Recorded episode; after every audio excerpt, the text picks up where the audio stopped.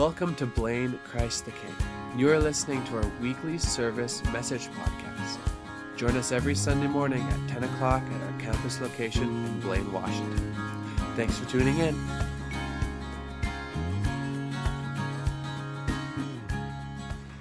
Thank you. Thank, well, thank you, Tyler. Thank you for having me, uh, church. As Tyler said, he keeps letting me preach, so it must mean I'm not preaching blasphemy, which is very affirming.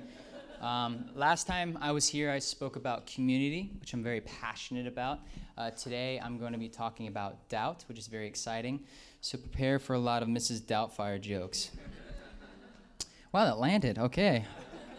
Uh, let's start with the most important part uh, the scripture. If you have a Bible, you can open it up to John 20, 24 through 29, or it'll be up there. Now, Thomas, one of the twelve, called the twin, was not with them when Jesus came. So the other disciples told him, We have seen the Lord. But he said to them, Unless I see in his hands the mark of the nails, and I place my finger into the mark of the nails, and place my hand into his side, I will never believe. Sorry, okay. Eight days later, the disciples were inside again, and Thomas was with them. Although the doors were locked, Jesus came and stood among them and said, Peace be with you. Then he said to Thomas, Put your finger here and see my hands, and put out your hand and place it in my side. Do not disbelieve, but believe. Thomas answered him, My Lord and my God. Jesus said to him, Have you believed because you have seen me? Blessed are those who have not seen and yet believed. Blessed are those who have not seen and believed. Will you pray with me? Awesome. Dear Heavenly Father, thank you so much uh, for this community. Thank you so much for Blaine. Thank you for the sunny weather. It's, it's amazing. Lord, I just ask you just keep on uh, this community as we continue to grow. Let it be purely about you, Lord, so that when the people in Blaine, they feel a shift and it's that your Holy Spirit is moving through this place. We love you, Lord. We thank you. And uh, you are an amazing Father in your heavenly name. Hey, has anyone ever been a salesman? Has anyone ever done sales? Please raise your hand.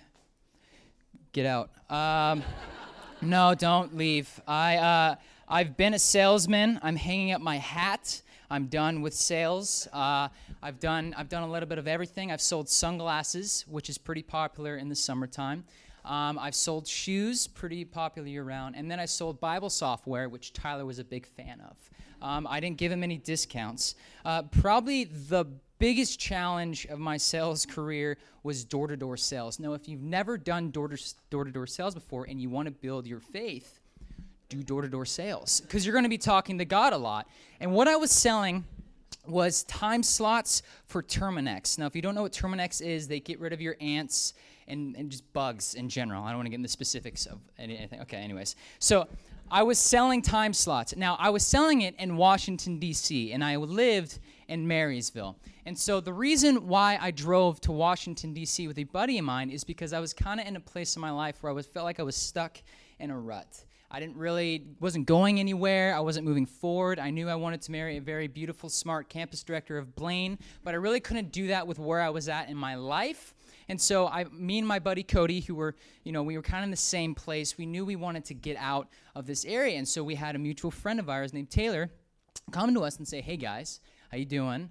Um, you know, I, I, I, you've talked to me about wanting to move forward in your career and your life. Well, hey, I've been doing this thing every summer, and I've been pretty profitable at it. Like I've been doing, I've been doing pretty well financially. It's pretty great. Um, you know, I'll train you. You just go to Washington D.C. You'll have a place to live. You'll, you know, you'll do door-to-door sales. It's great. It's awesome. The thing, looking back now, that I should have realized is my friend Taylor is a salesman, and so when he approached us he was like, hey, this is the easiest thing on earth. Of course you want to do that. And we're like, yeah, of course we do. You know, he like closed us. So, me and my buddy Cody, we get into his truck and we drive three days to Washington, D.C. Now, I don't care if it's your mom, your brother, or your best friend. If you're in a car with someone for three days, you start to hate them just a little bit, just a hair of hate.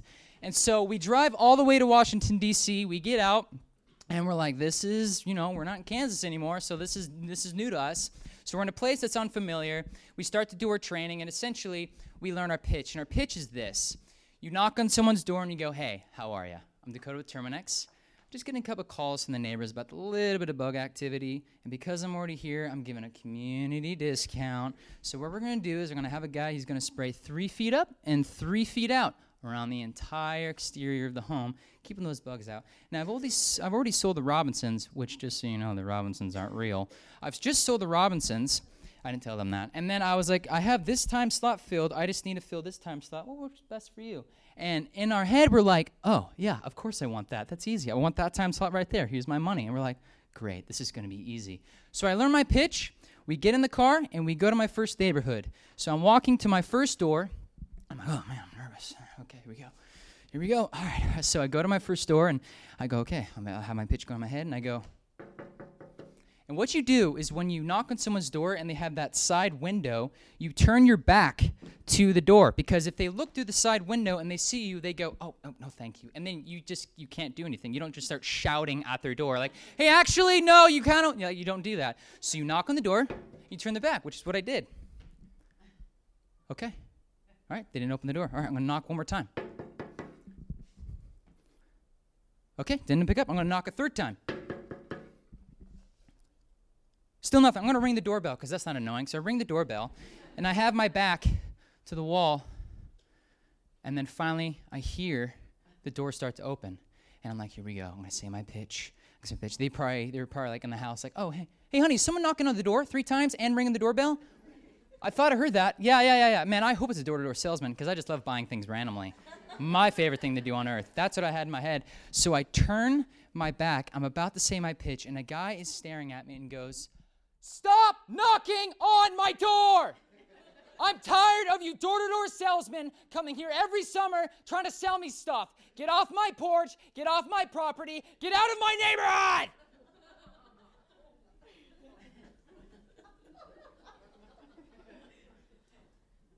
Do you have bugs?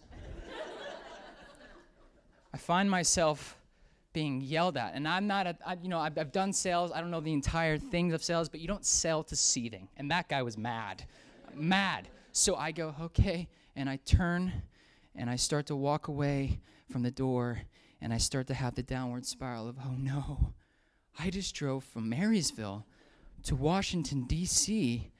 to do this job and I just got yelled at. I'm in a place I don't recognize with people I don't really know and I kind of don't like my friend right now. and then I started to go, God, there's no plan B. This is it. This is supposed to work for me.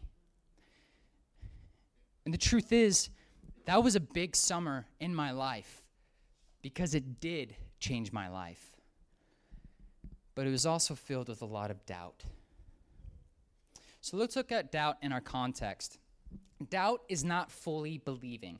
This can be doubting if God exists or doubting part of his character. Is he good? Is he just? Does he love me? Is he for me? Is he really looking down on me and have the best interest for me? We often face doubt when we're in a hardship. When things are good, it can be easy. Yeah, of course God loves me. I mean, look at that. It's it's it's great. The sun is shining. My friends love me. My job is going so well, and then something happens. And then we start to feel unsure about what's going to happen next in our life. And we wonder, God, were you ever for me in the first place? Where are you right now? We doubt his plan. We often look at the circumstances before us and lose sight of what God is able to do. The situation becomes our Goliath, and we refuse to acknowledge the sling that he has given us when your car breaks down, when your friends start to turn their back on you, when your boss fires you, when you're so anxious and so depressed you don't want to leave your house, when your plans don't go the way you thought they should. Immediately coming home from my time in Washington, D.C., I thought, God, what was, what was the point of all of that? you know, I wasn't as successful as I thought I should have been. I was supposed to be making dough. You know, this was, I'm supposed to make a bunch of money, come back, and be fine. Uh, I look back and I see that God was teaching me perseverance. He was teaching me to push through hardship and hard situations that weren't easy for me, that I thought would be easy for me. I can also see who's teaching me to be bold and learn to share my story with strangers. Now, there were gentlemen like that throughout the summer, and you just, after a while, you just started to go, You're yelling, I'm leaving. All right, that's great. Yeah, was good talking to you. Have a good day. But there were also people who invited me into their home. They fed me lunch. They saw that I was thirsty. They gave me water, and then they started to talk to me, and I would just have these great conversations with total strangers. And they would ask me questions like, okay, wait a second, why are you only in Washington, D.C. for three months? Inevitably, I would start talking about my heart for ministry and celebrate recovery. See, I thought I was there to make money, and when I wasn't, I doubted God. Why am I not having the amount of success I think I should? He showed me his plan was to change my heart and teach me to be bold, not grow my finances. And here's a hint God does not resemble Mr. Monopoly with a monocle, and his plan for you is to not to purchase Park Place Avenue as fast as you can. Say that 10 times fast. God's plan is to grow his kingdom, not yours. But maybe our idea of success is that it's profitable. You know, we grow our status. We do, we get a lot of friends, and then we're really popular on Instagram and Facebook, and then then I'll be happy. Then once I make that much money, once I have that house, once I have all these people liking me and reaching out to me, then I'll be happy. Our plans don't often include pruning away the parts of ourselves that aren't fruitful, growing in ways that stretch us, and measuring our success in kingdom terms. For me, this summer of hard inner work was his plan to help me grow to be more like him and learn to love in his bold way. Our doubt in God stems from our human plan not aligning with his perfect will. In John 20, we see that Thomas believes that Jesus is still dead. He says, Unless I place my finger into the mark of the nails and I place my hand into his side, I will never believe. Not maybe believe, never. It's Stephanie puts his foot down. He doubts that he is risen because, in his human idea of the plan, dying and rising from the grave isn't even an option. Which shows when we focus on our plans and doubt God's, we don't leave room for His miracles. When we focus on our plan and doubt God's, we don't leave room for His miracles. Can I get an amen? Awesome. His plan doesn't even, we can't even fathom what He is capable of doing. Our our idea of, of this world of what's supposed to happen does not fall in line with what God is doing. When he, he, when he became man and rose and died again, of course we're not supposed to understand that, but we're not supposed to fully understand God. We doubt his timing. I'm sure the disciples thought they would never see Jesus again. They didn't anticipate a resurrection, especially three days later. Now, if someone dies, you don't say, I'll see you in three days, enjoy your nap, you know? They're gone. When Thomas professed his doubt, it was eight days later that Jesus came to him and let him touch his wounds. We often look up and say, okay, whenever you're ready, go ahead and fix the situation I'm in. Go ahead, yeah. Whenever you're ready, right now.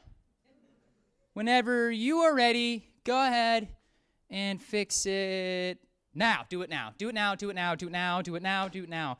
Yeah, yeah, yeah. Please, please, please. We turn God into our fairy godmother and expect Him to grant our every wish in our time. Yeah, yeah, I was going somewhere. Yeah, you know, I was in the middle of something, so this doesn't work out for me right now. So if you could please, just, I mean, look, look at my calendar. It's busy every single day. Look at that. It's filled up, so this doesn't work out for me. God, you need to meet my time frame. You need to see that. This is my time frame. You need to see that, God. We try to tell God where and when.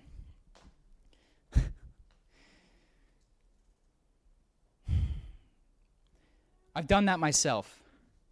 I don't want to be the guy that's up here and just saying, like, you guys are all wrong. I know I'm like passionate at times. I've been there. I've doubted God. I've doubted God recently in my personal story with, with my father. I'll be honest with you for a second. I found out my father only has about five years to live.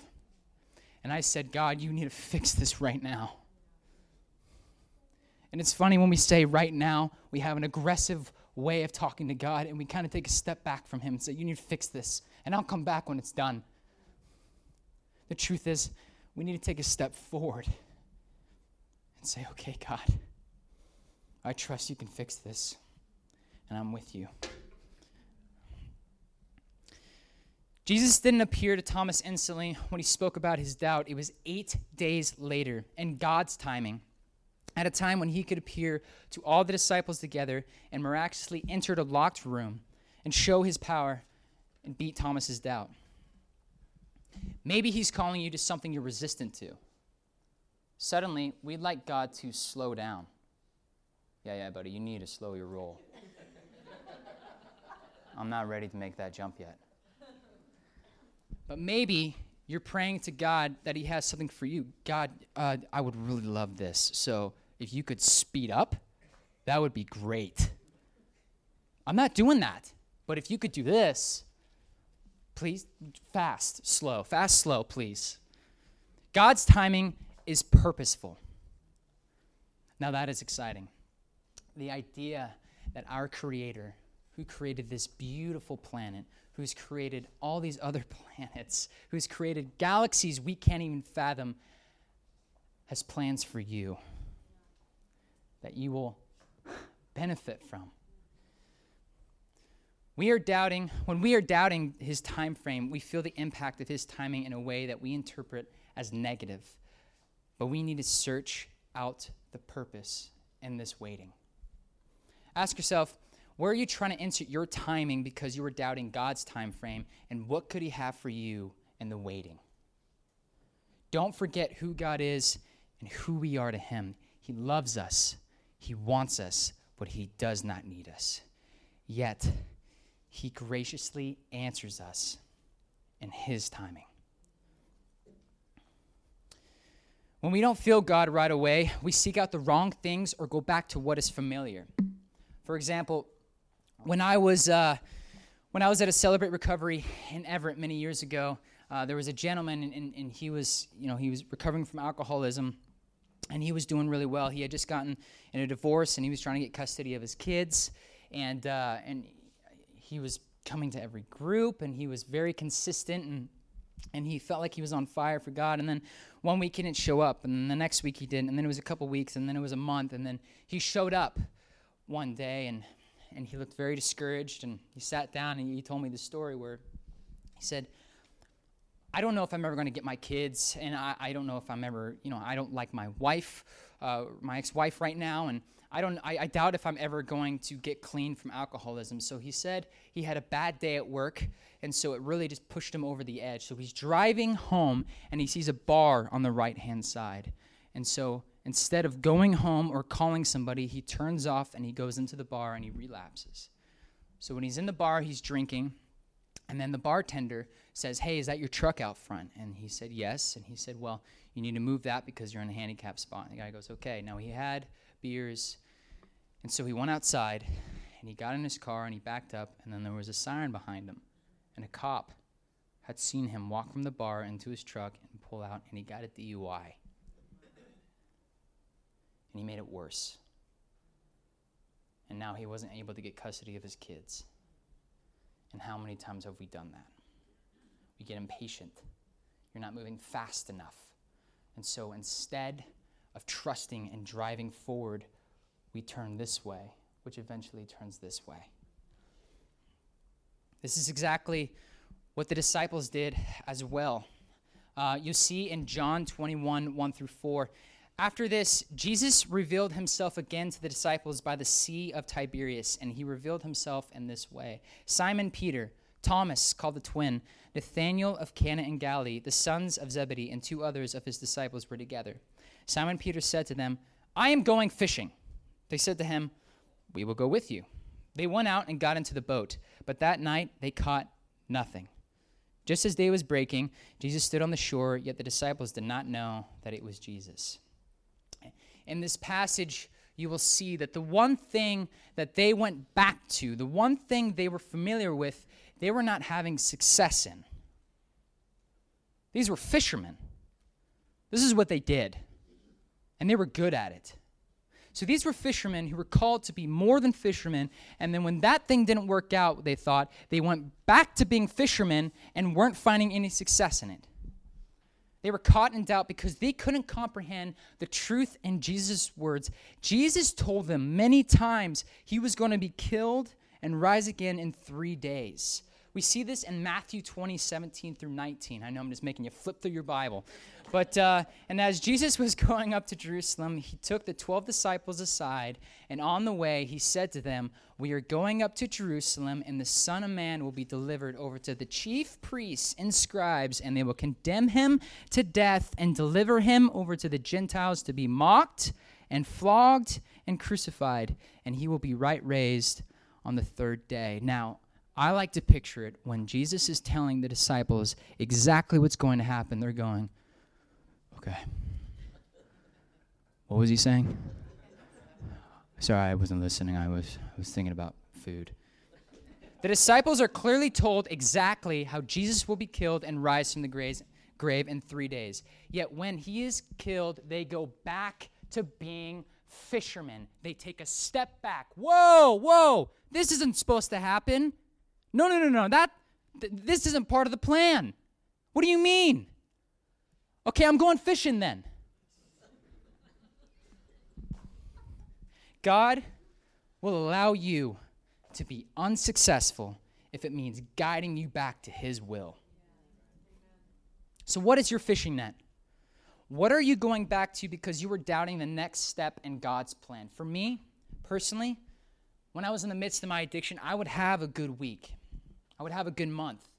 I would have a good couple of months. And then something would happen. And then I would, instead of, of calling somebody or, or, or, or, you know, going to group, I would cling back to the one thing I felt like I could control. I can't control any of this right now, but I, I feel like this can be controlled. Which goes to our next point. Doubt is a feeling, and our feelings are always changing. We doubt when things don't go the way we plan and the time frame we had in mind, and then we find ourselves choosing a road that isn't in God's will. When I was still very young in my faith, I found out very quickly that I was basing my faith off an emotional feeling. I found out really quickly that I was going, uh, what am I feeling today? Do I want to go to church today? Sunday? I'd rather it's nice outside. I'd rather just throw the frisbee.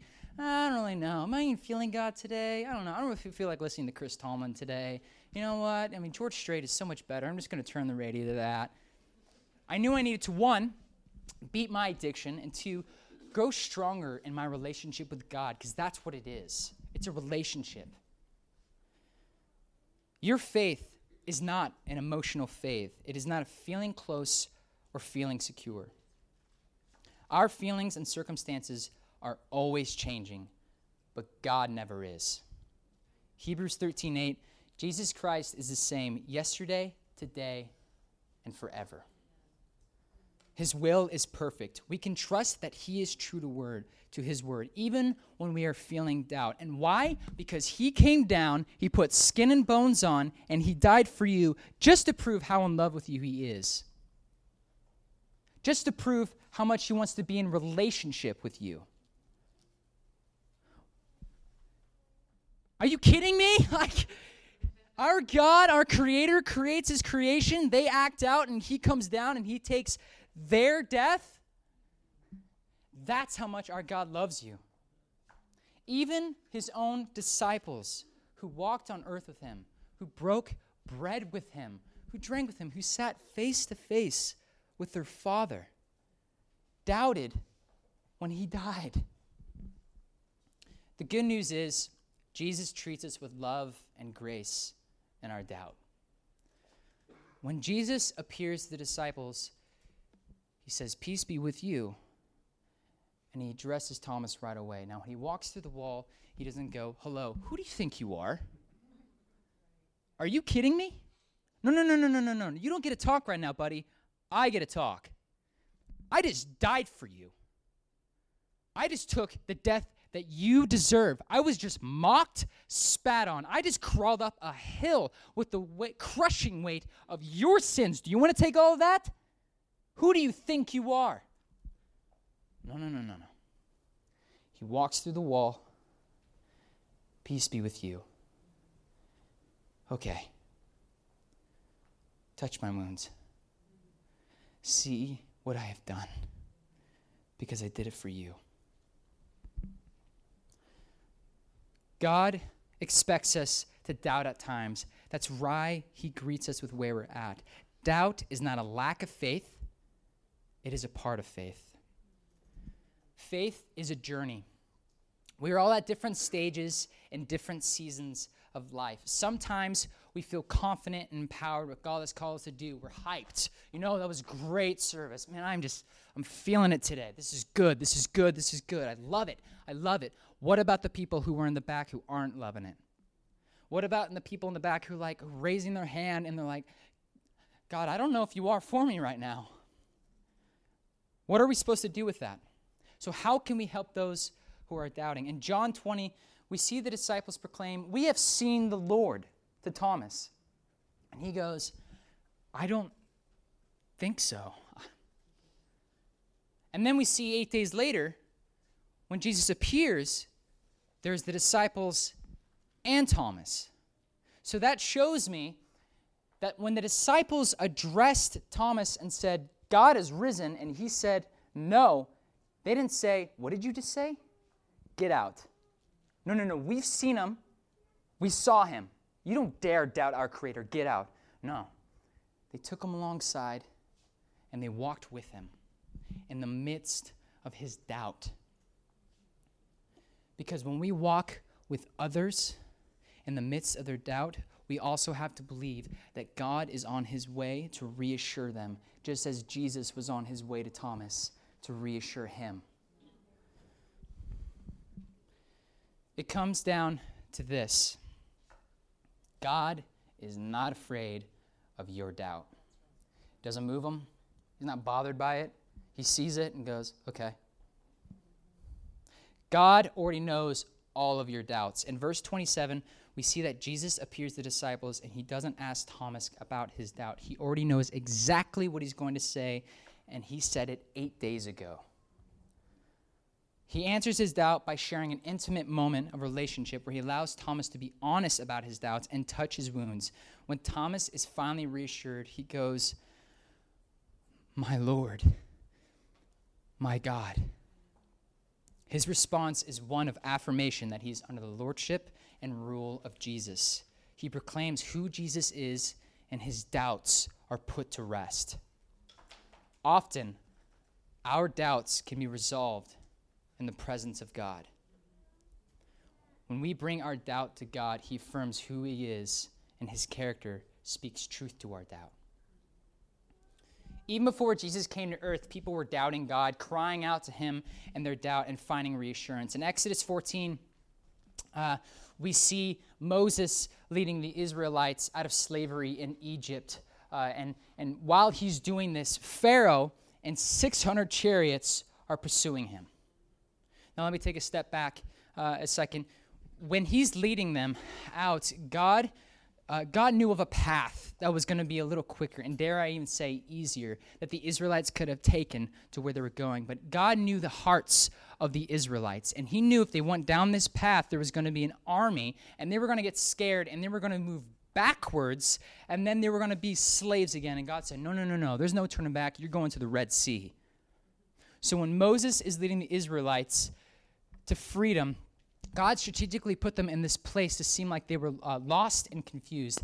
And then when when God has all of this happening, Pharaoh, his heart is hardened, and these 600 chariots are coming after them. So there's the Red Sea, there's the Israelites, and then there's an army, and they're coming in quick with just wanting to kill the Israelites. And the Israelites are looking at what's coming at them, and they look where they can't run, and they go, uh, uh, what? No, no, no. What, what, what, what is that? What is that? And if I was in their shoes, I would be in the exact same place too. I'd be like, God, no, no, no, no. This is not right. This is not part of the plan. We're supposed to be free. This, this doesn't make any sense at all. And they start shaking. Is there not enough empty graves in Egypt? You've sent us here to die.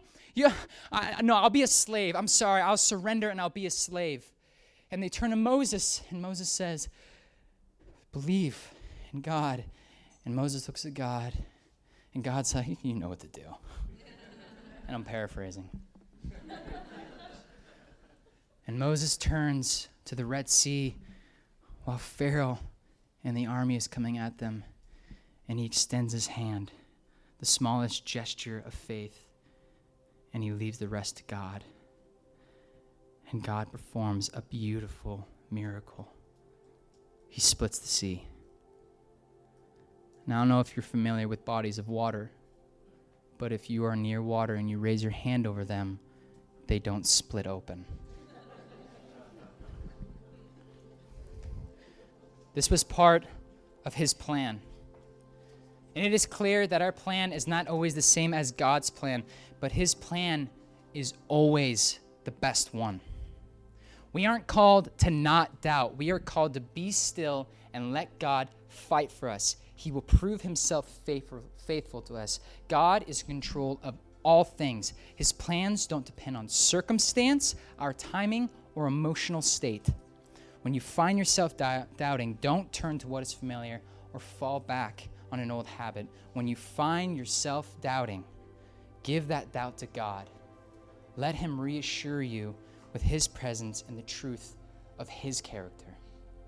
He is all powerful, all knowing, works outside of human time, and loves you so much. He is good even when it doesn't feel and look good, when you are facing the Red Sea and it seems like an army is coming after you, He loves you. We are called to be obedient and trust Him even in our doubt. So, what are you doubting about God today? What are you not letting Him reassure you with His truth? I encourage you to lay it all out before Him and let Him greet you with where you're at. Let's pray. Lord, we thank you so much for everything you do. We thank you for being a father that is so caring, so loving. And Lord, you do so much. Lord, when our back is turned and, uh, and we don't know what's coming after us, and, and there are times that we don't fully understand what you're doing, Lord, let us fully trust in you because you have a plan for us that is beautiful that is wonderful. We thank you, Lord. We praise you in your heavenly name.